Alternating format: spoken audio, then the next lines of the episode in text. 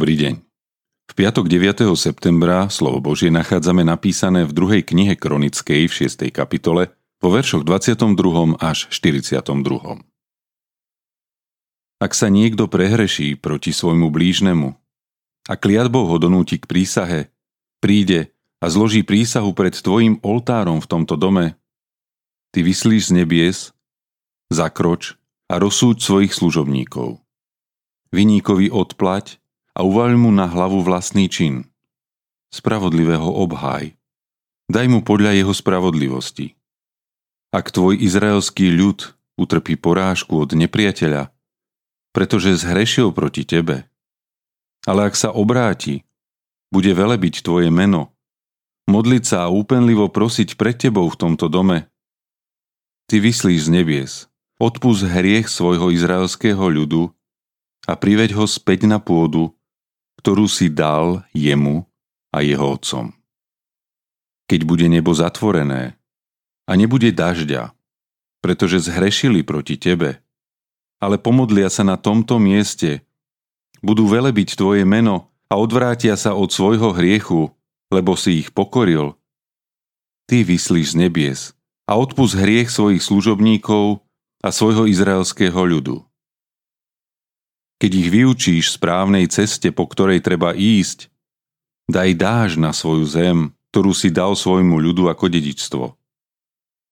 Keď nastane v krajine hlad, vznikne mor či sneď, hrdza, kobylky či hmyz, ak niektoré z jeho miest obklúči nepriateľ pri rôznych útrapách a nedostatkoch, každú modlitbu, a každú úpenlivú prozbu ktoréhokoľvek človeka z celého tvojho izraelského národa, ak niekto pozná svoje útrapy a bolesť a vystrie svoje dlane k tomuto domu, ty vyslíš z nebies, z miesta, kde prebývaš a odpusť.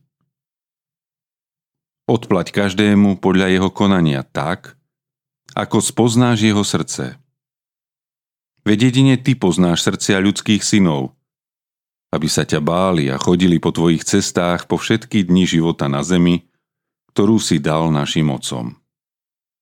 Ale i cudzinec, ktorý nie je z tvojho izraelského ľudu.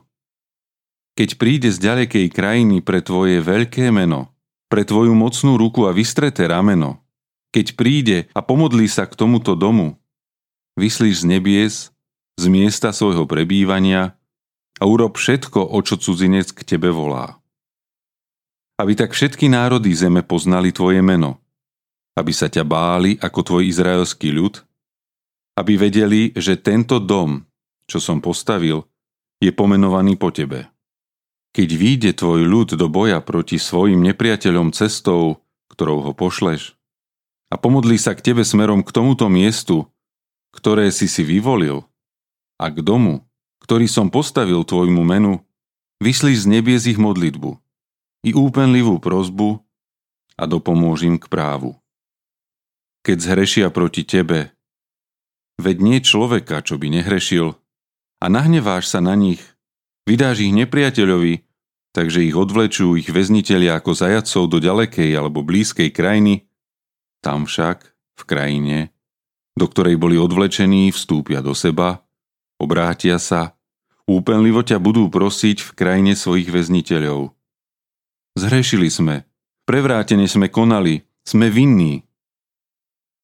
Ak sa obrátia k tebe celým svojim srdcom a celou svojou dušou v krajine svojich väzniteľov, ktorí ich odvliekli do zajatia, pomodlia sa smerom k svojej krajine, ktorú si dal ich otcom, k mestu, ktoré si si vyvolil a k domu, ktorý som postavil tvojmu menu, vyslíš z nebies, z miesta svojho prebývania ich modlitbu a úpenlivé prosby a dopomôžim k právu. Odpu svojmu ľudu, ktorý zhrešil proti Tebe. Nech sú, Bože môj, Tvoje oči otvorené a Tvoje uši nech pozorujú modlitbu na tomto mieste. Nuž teda, odober sa, hospodine, na miesto svojho odpočinku. Ty i truhla Tvojej moci. Tvoji kňazi, hospodine, Bože, nech sa odejú spásou a tvoji zbožní nech sa tešia z tvojej dobroty.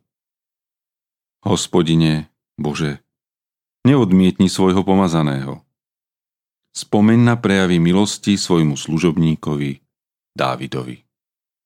Hriech je súčasťou života, ale môže to byť aj milosť. Dnešné Božie slovo je plné veľmi realistických myšlienok a predsa ma jeden dôraz prekvapil. Keď vystrie svoje dlane k tomuto domu, či pomodlí sa k tomuto domu. Ako by bol hospodín po postavení chrámu zatvorený v jeho múroch. Pravdou však je, že celá šiesta kapitola sa začína slovami Hospodin riekol, že chce bývať v mrákave. Tento úvod podporuje zasľúbenie pána Ježiša, že kde budú dvaja alebo traja v jeho mene, tam bude uprostred nich. Chrám teda zostáva pevnou pripomienkou Božej prítomnosti, ale nejako ho neobmedzuje. Ten, ktorý koná, je Boh a nie chrám, ktorý ho pripomína. Šalamún veľmi podrobne vymenováva, čo všetko hriech spôsobuje a čomu všetkému bude vyvolený národ čeliť práve kvôli hriechu ak sa stane toto a toto, pretože sme zhrešili. V prípade jednotlivca vyznáva. Veď nie človeka, čo by nehrešil. Áno, neustála prítomnosť hriechu aj v živote veriaceho človeka je veľmi frustrujúca.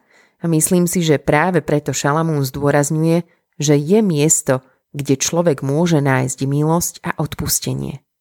Tak ako je súčasťou ľudského života hriech, môže byť jeho súčasťou aj Božia milosť.